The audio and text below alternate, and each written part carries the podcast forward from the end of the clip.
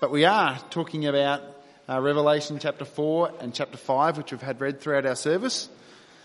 But again, as we are doing large portions, uh, as we work our way through the book of Revelation, where there may be some bits I don't get time to deal with in detail, um, do feel free at any time, not just during this series, to uh, come and ask questions if there's something that you thought, oh, you never said nothing about that. Um, if you've got any questions or any comments along the way. We're going to open up in prayer uh, that God would teach us through His Word. Heavenly Father, we thank you that in your sovereign goodwill that you have preserved your word for us that we might know you. Lord, I pray that you would open our eyes to see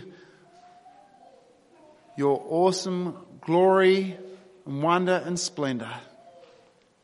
May our hearts be transformed in how we think about you, ourselves, and the world in which we live in.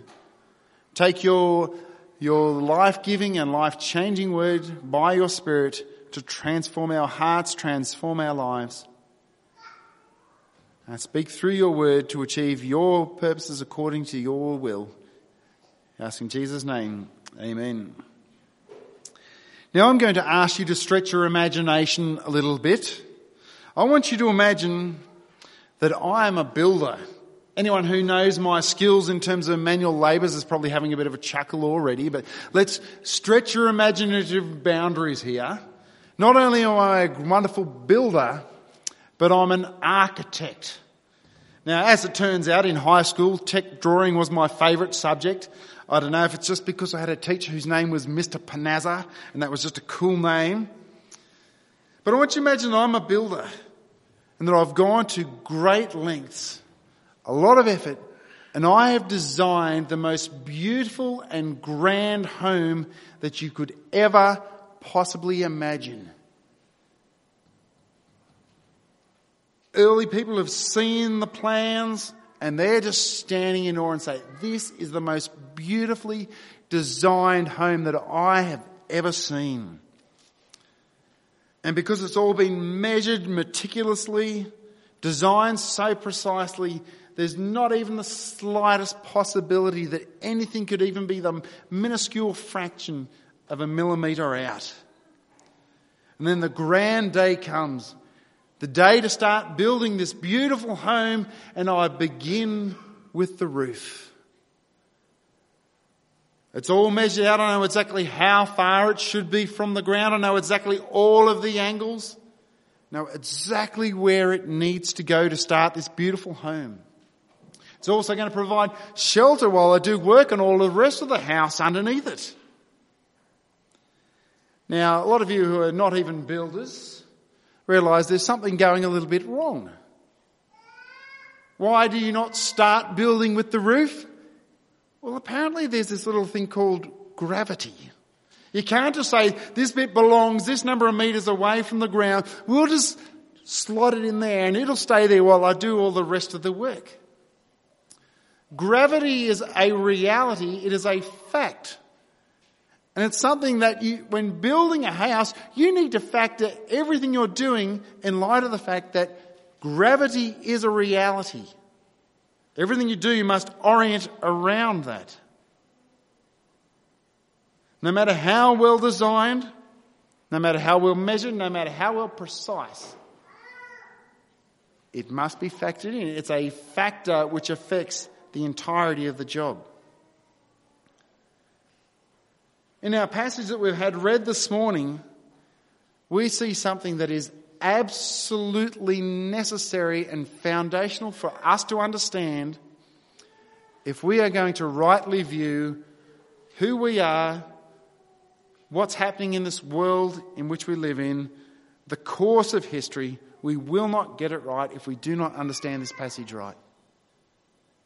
We see a glorious picture of God who is reigning on his throne over all rule, power and authority and everything in history from, from creation to new creation, every single inch, every single detail of it. Every single thing we see, experience, falls underneath the reign of a God who sits on his throne. Now, if you recall back to the introduction, John is writing this letter initially to seven churches in the first century who were under great pressure to compromise their faith. They were under pressure to compromise because they were suffering persecution for being a Christian. They were under pressure because their own livelihood was being threatened. In order to be part of a recognized trade guild, you had to bow down and worship the emperor. And if you refused to do so, then that impacted your ability to make an income. There was the appeal of some of the surrounding religions that all seemed to be flourishing and offered so many things that were pleasing to the eye and to the flesh. And throughout this book, John is remaining to encourage them, say, remain faithful to Jesus. He is so worth it. He is sitting upon the throne over all of history, every single detail of it. And He is the one who has a plan for all of the world's history and into eternity, and everything is coming to a point where He will bring the ultimate defeat of all that is opposed to Him, and you will experience the blessing of relationship with Him, to being on the side of the one who wins and who conquers. Effectively, we're spoken of as conquerors in this book.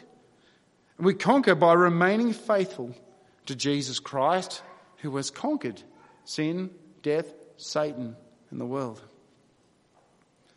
Remember a couple of weeks ago when we looked at chapter 1, verses 9 through to 20. To these people who were tempted to, to move away from faith in Jesus Christ, the very first thing that God gives John a vision of is to behold something in the glory of our God. To see something of his majesty and splendor that would cause them to look upon their life and their circumstances and even their hardships to be almost laughable in the sight of the God to whom they belong to. Now, in this second vision in verses chapters 4 to 5, John is given a vision into the heavenly throne room. You could say the control tower of all of human history and all of the world. You're not really left guessing regarding the central theme. As you read through these two chapters, in 25 verses, we have 18 occurrences of the word throne. It's kind of say, John wants you to know that there is a God who sits upon a throne, who is reigning over all. So, as we look through these two chapters, we're going to look at the throne that rules everything in chapter 4. God's plan for the world revealed in chapter 5. And again, so what do we do with all of this? In just 11 verses of chapter 4, there are 13 references to a throne. That's more than one per verse. Because really, there are two dimensions of reality. There's that which we see, that's which we experience, that's which we read about on the news. And then there's the heavenly reality, which actually governs all of the earthly reality, the things that we see, hear about, and read in the news. Who remembers back to the 80s or 90s and those good old magic eye posters? Things that just look like a random poster, but if you stared at them in a particular way or focused in a particular way, and I can see people trying really hard from where they are to do this right now, that you would see something beyond what it appears upon first glance. I used to hate these things. One of my mates used to have one on his bedroom door, and I can't tell you the number of times I tried to see whatever and I could see nothing other than the initial what you see on the surface. In that sense, that makes it a really bad example. But the point is, if our eyes are focused in the right place, we will see things differently. If our eyes are focused on the fact that we belong to a God who is seated upon a throne, we will see the world rightly the way in which it is. But just think about it for a moment. The times when we worry, what causes us to worry? It's usually because something's outside of our control, isn't it? Something that we've got no, no say in or no power to affect an outcome. So we start to worry Yet here we are given that no matter what it is, fits under this umbrella of the reign of God, who is in control of all human history from creation to new creation. Yet we worry when it's outside of our control. You want to weigh that up? Should we really be worrying more about stuff that we control ourselves? Or if it's in the hands of the Almighty God who is good and perfect in all that He does? In reality, I should be more worried about things that I try to control because I know how they turn out when I try to control things. But here we see a glorious picture of a God who reigns, who is in control of all things. And as we dive into our passage, it begins John saying, after this, a phrase we see throughout the book of Revelation, not as a way of saying, here's a chronological or historical sequence of events, but rather a sequence of the visions that John experiences that he describes. But even before he enters into this state of being in the Spirit, while still fully conscious, somehow he has this vision of a door open in heaven, much like Stephen did when he was being stoned. And he hears a voice like a trumpet, just as we saw described of Jesus in chapter 1, verse 10, who says, Come up here, and I will show you what soon must take place. And we see in verse 2, this coming up here is this experience of being in the Spirit, which by whatever means the Holy Spirit has enabled him through his spiritual eyes to be able to see into the heavenly realities. A glimpse of what is happening in heaven then and continues to happen in heaven until the return of Christ. To show what will happen after this. Same expression back in chapter 1, verse 19, speaking of that which will happen now and will continue to happen in all of human history until Christ himself returns. But the very first thing he sees is the central focus of these two chapters. At once, when I was in the Spirit, and behold, a throne stood in heaven, and one seated on the throne. You could pretty much summarize Revelation chapter 4 under three key headings God is enthroned, God is encircled, and God is extolled or God is worshipped. So, firstly, God is enthroned. Do you notice that? Even in heaven, where there is no sin, Everything is oriented around his throne, and there is great, exuberant, passionate worship. And if in that setting where there is no sin, all eyes are on God in awe and wonder and worship, how much more amongst the people who are broken, living in a broken world, cast their eyes to Him in wonder and worship. And you'll notice that Revelation 4 and 5 is a profoundly Trinitarian. It doesn't just speak of the Father's throne. We see in our chapter here of these seven spirits of God we've seen already, and it will continue to see throughout the book of Revelation a reference to the Holy Spirit, not saying there are seven Holy Spirits, but that number speaking of his perfection and completion. And in chapter 5, we'll see a description of the Lamb, the Son of God, also seated on the throne. At the center of this vision, God, Father, Son, and Spirit are enthroned. Described in all sorts of ways by precious stones, thunder, and lightning.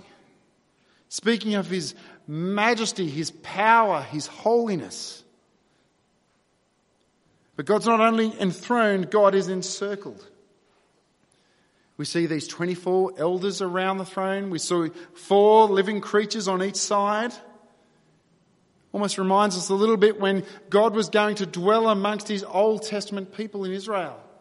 When they built, given the instruction for the building of the tabernacle, and you come to Numbers chapter 2, and they start from the tent of meeting, and they work their way around. Everything is focused and centered on the place where God dwells. Firstly, encircled by these 24 elders on thrones wearing crowns. Who are these 24 elders? Is, is Samuel one of them? I can safely say no, he's not. Some might say it's representative of the way which David brought up the priesthood into 24 different divisions in 1 Chronicles chapter 24.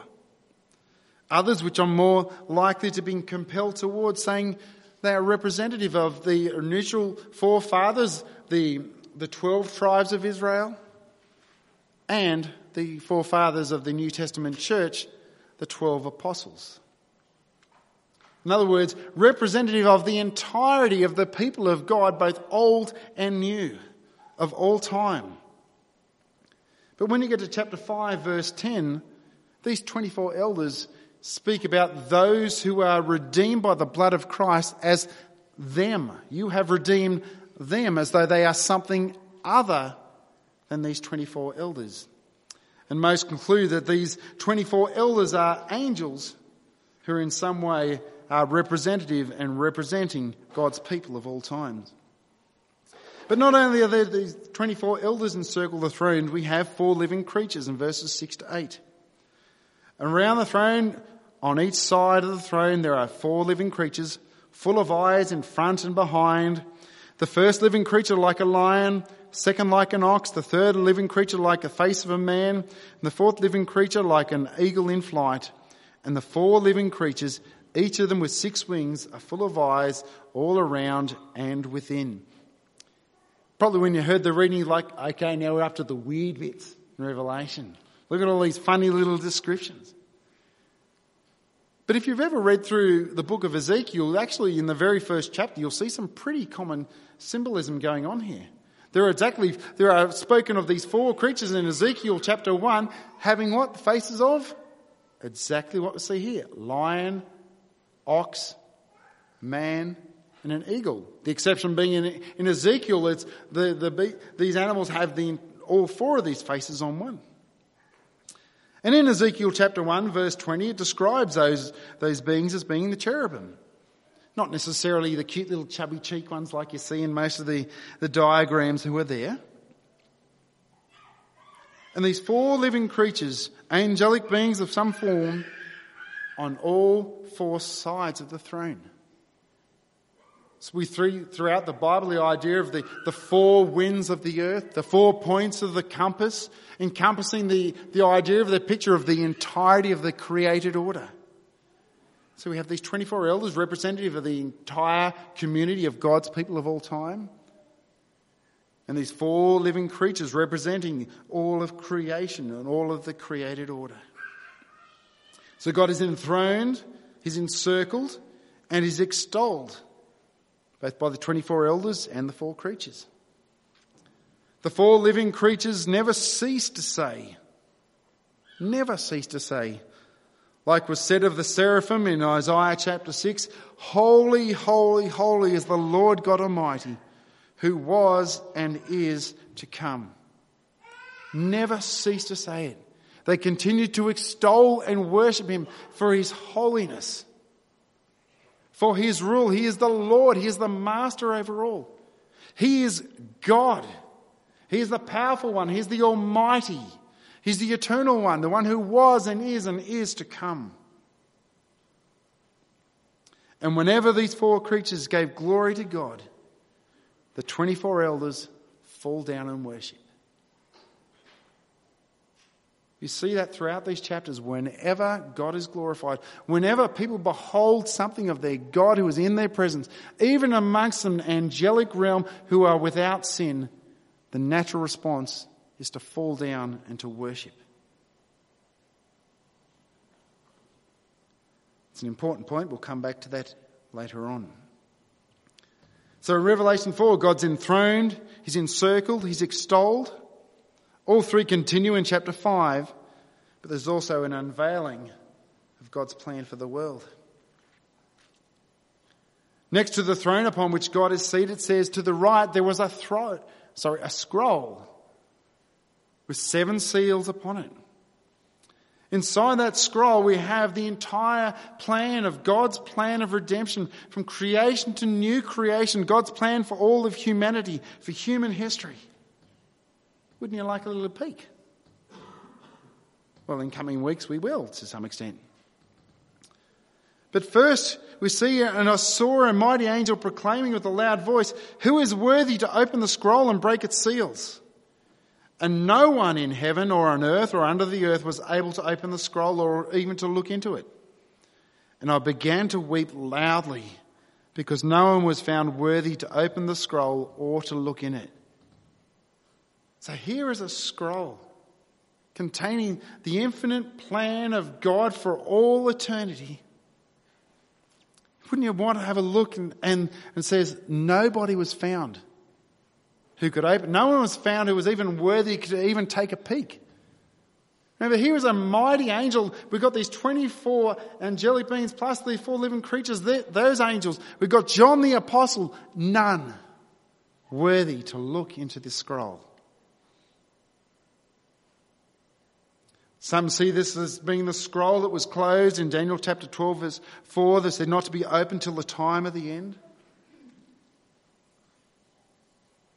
Not only opening it would give us a glimpse into God's plan for all history, but symbolically to open that scroll would be to set it into motion.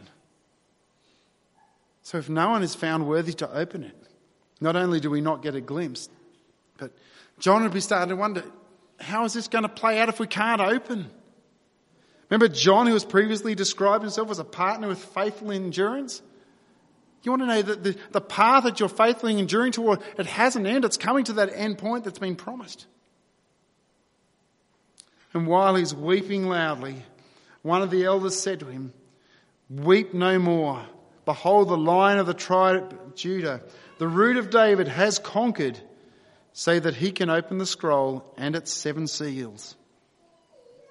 That quote about the lion of the tribe of Judah comes from Genesis chapter 49 verses 9 and 10, who speaks of a ruler who will reign forever.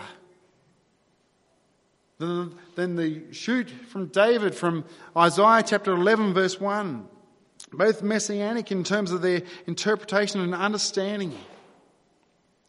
They were speaking about one who would rule all peoples for all eternity, this king descended from David who we all know is speaking of the Lord Jesus Christ. He alone is worthy to open the scroll. Why? Why he alone? Well, it tells us because he has conquered.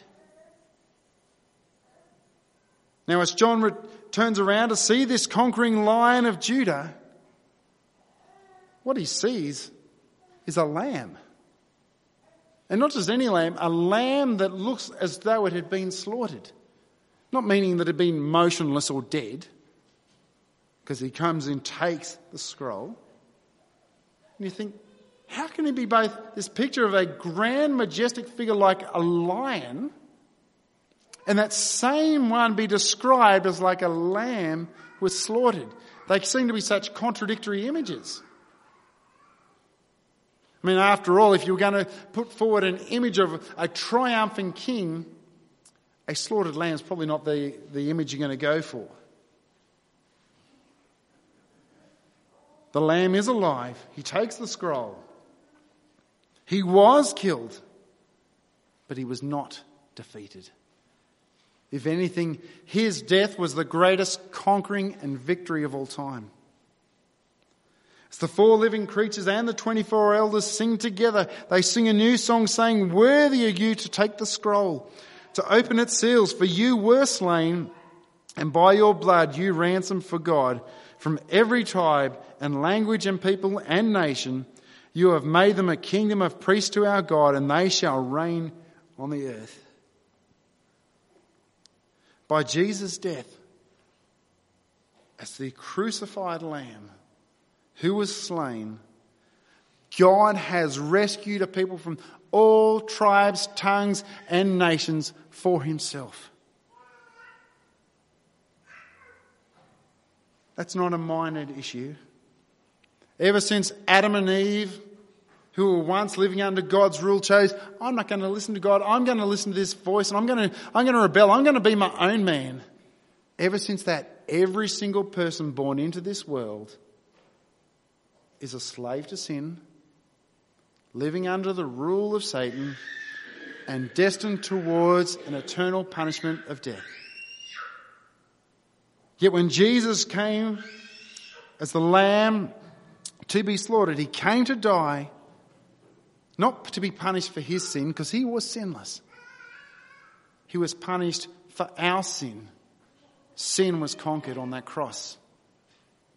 The death he died was the death we deserve to pay as a result of our sin. Death was defeated on that cross.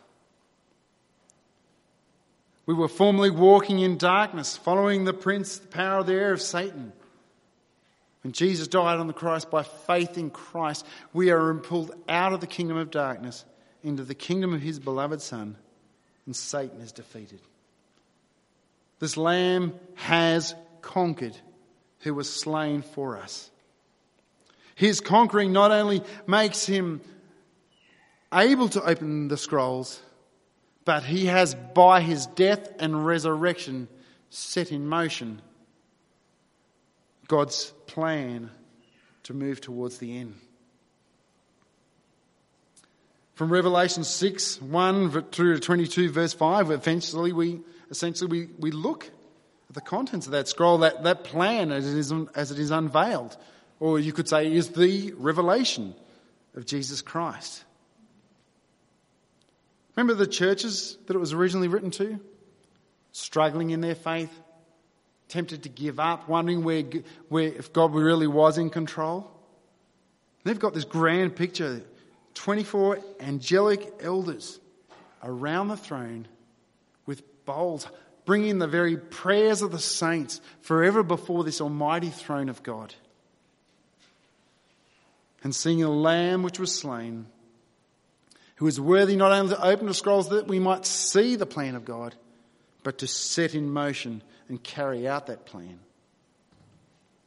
What began with grand worship between these four creatures and the 24 elders extends even further in verses 11 and 12. Then I looked and I heard around the throne the living creatures and the elders and the voice of many angels, numbering myriads and myriads and thousands and thousands, saying with a loud voice, Worthy is the Lamb who was slain to receive power and wealth and wisdom and might and honor and glory and blessing. So you start with like 28 angelic figures being described. Now we've got myriads and myriads and thousands and thousands of angels gathered around his throne, singing his praises, saying, Power and glory, might, honor be to the Lamb. You know what really saddens me sometimes?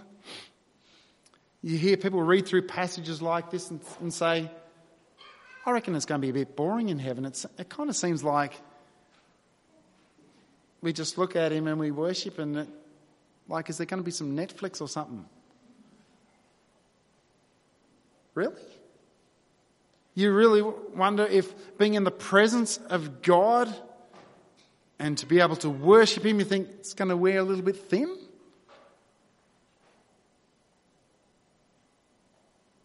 if that's really you, if it really seems an unsatisfying thing, when I pray at the end, I'm going to pray that God would, would open up your eyes to say something more of who your God is. Because if that doesn't sound exciting, it's not because it's not. It's because I don't think you understand exactly what you're going to get. And even the best you're going to understand this world is going to be nothing compared to what we will see and experience. But then the, that worship extends even further now to the entirety of creation. Heard every creature in heaven and on earth and under the earth and in the sea and all that is in them saying, To him who sits on the throne and to the Lamb be blessing and glory and honour and might forever and ever. And the four living creatures said, Amen. And all the elders fell down and worshipped. Perpetual worship as they declare the wonder and majesty of the one who sits on the throne and the Lamb. So what? Now, I, I hope that no one could read through chapter, chapters 4 and 5 of Revelation and think, oh, yeah, so what? There's not much going on there. It sounds a bit dull, a bit boring. There are two things in particular I want to highlight that will be for our benefit, for our blessing. The first is quite obvious. God is reigning, Father, Son, and Spirit over everything, over every detail of human history, from start to end, every single aspect of your life. There is never a moment in your life that is out of control. And if it's outside of your control, that's not something to worry about either, because your control is pretty minuscule.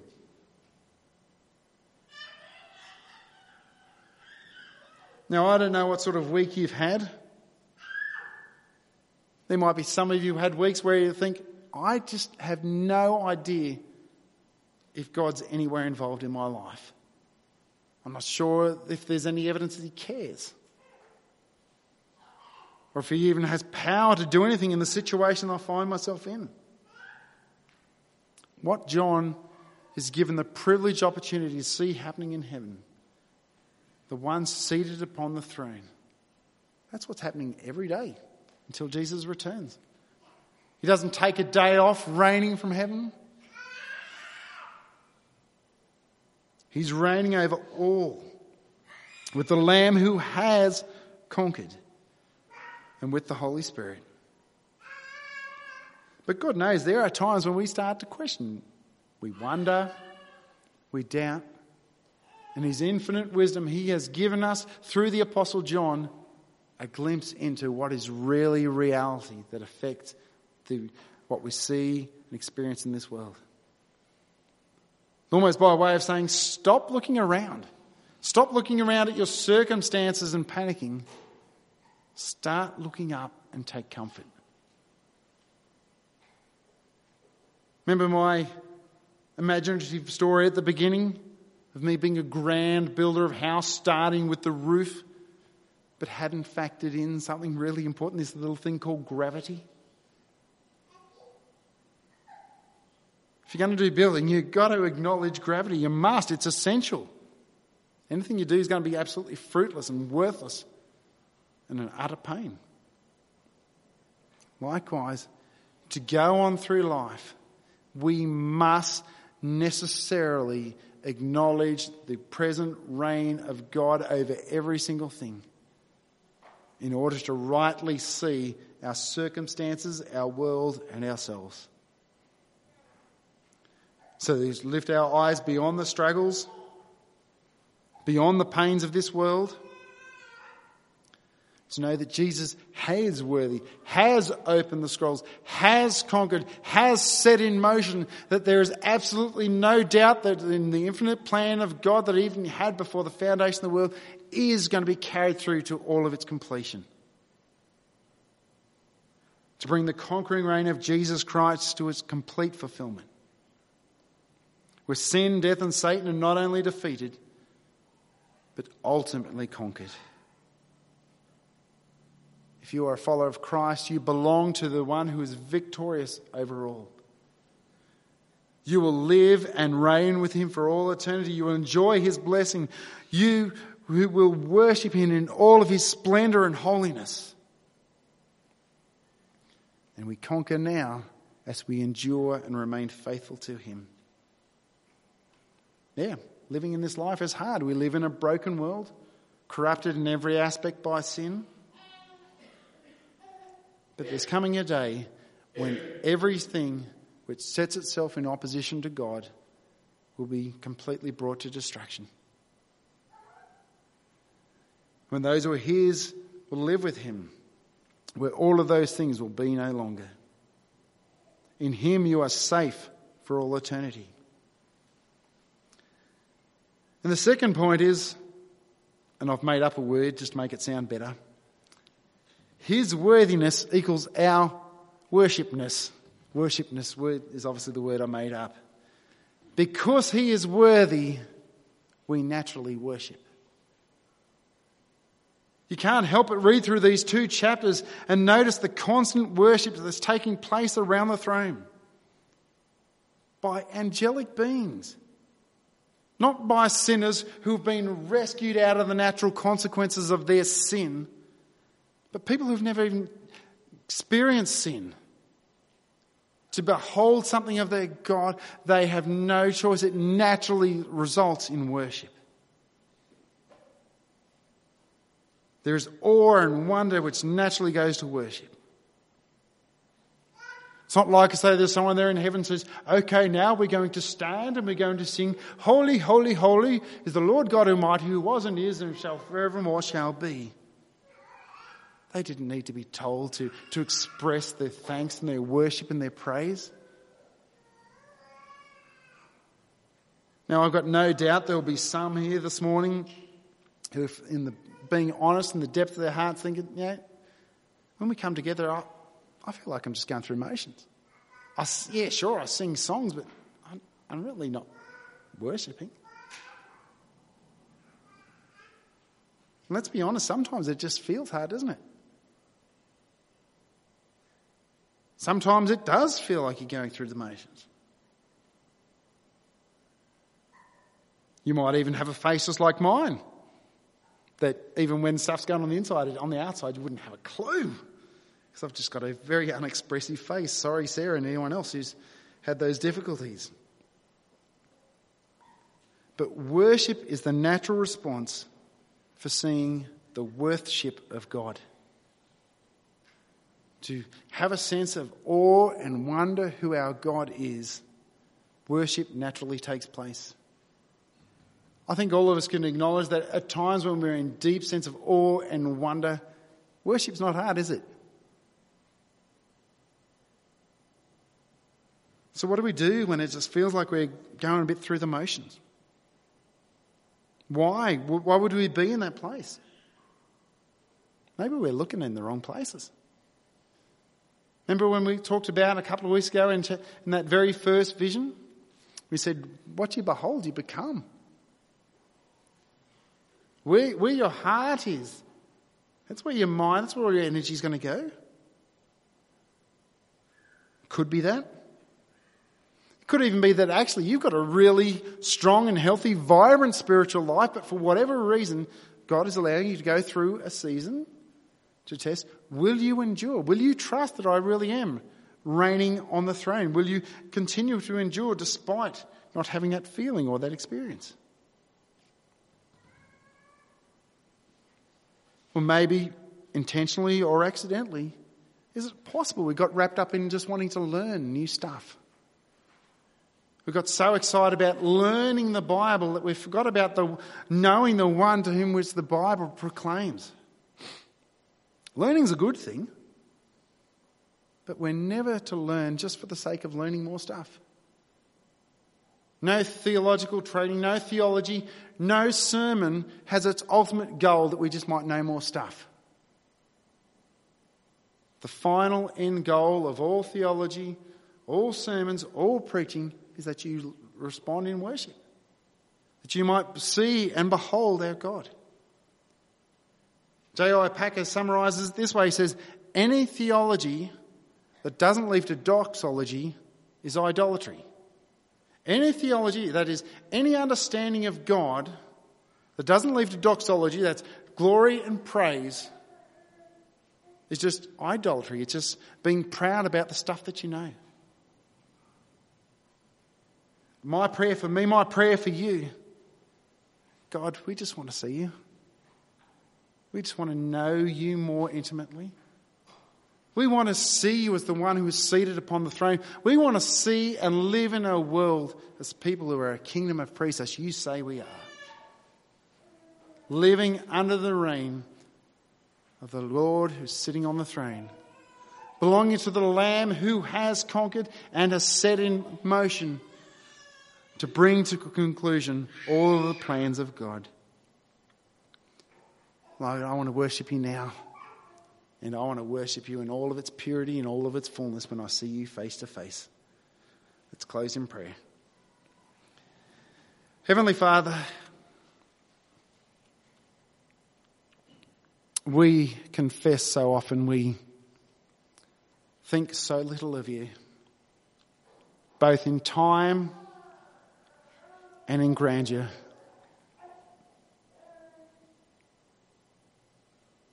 Lord, we thank you for the reminded picture that you are indeed reigning over all things.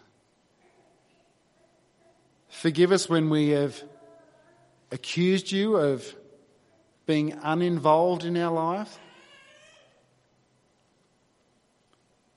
Forgive us when we've proudly presumed that it's up to us to take control of everything, to make everything right. as though somehow you weren't worthy of being trusted with a certain aspect of our life.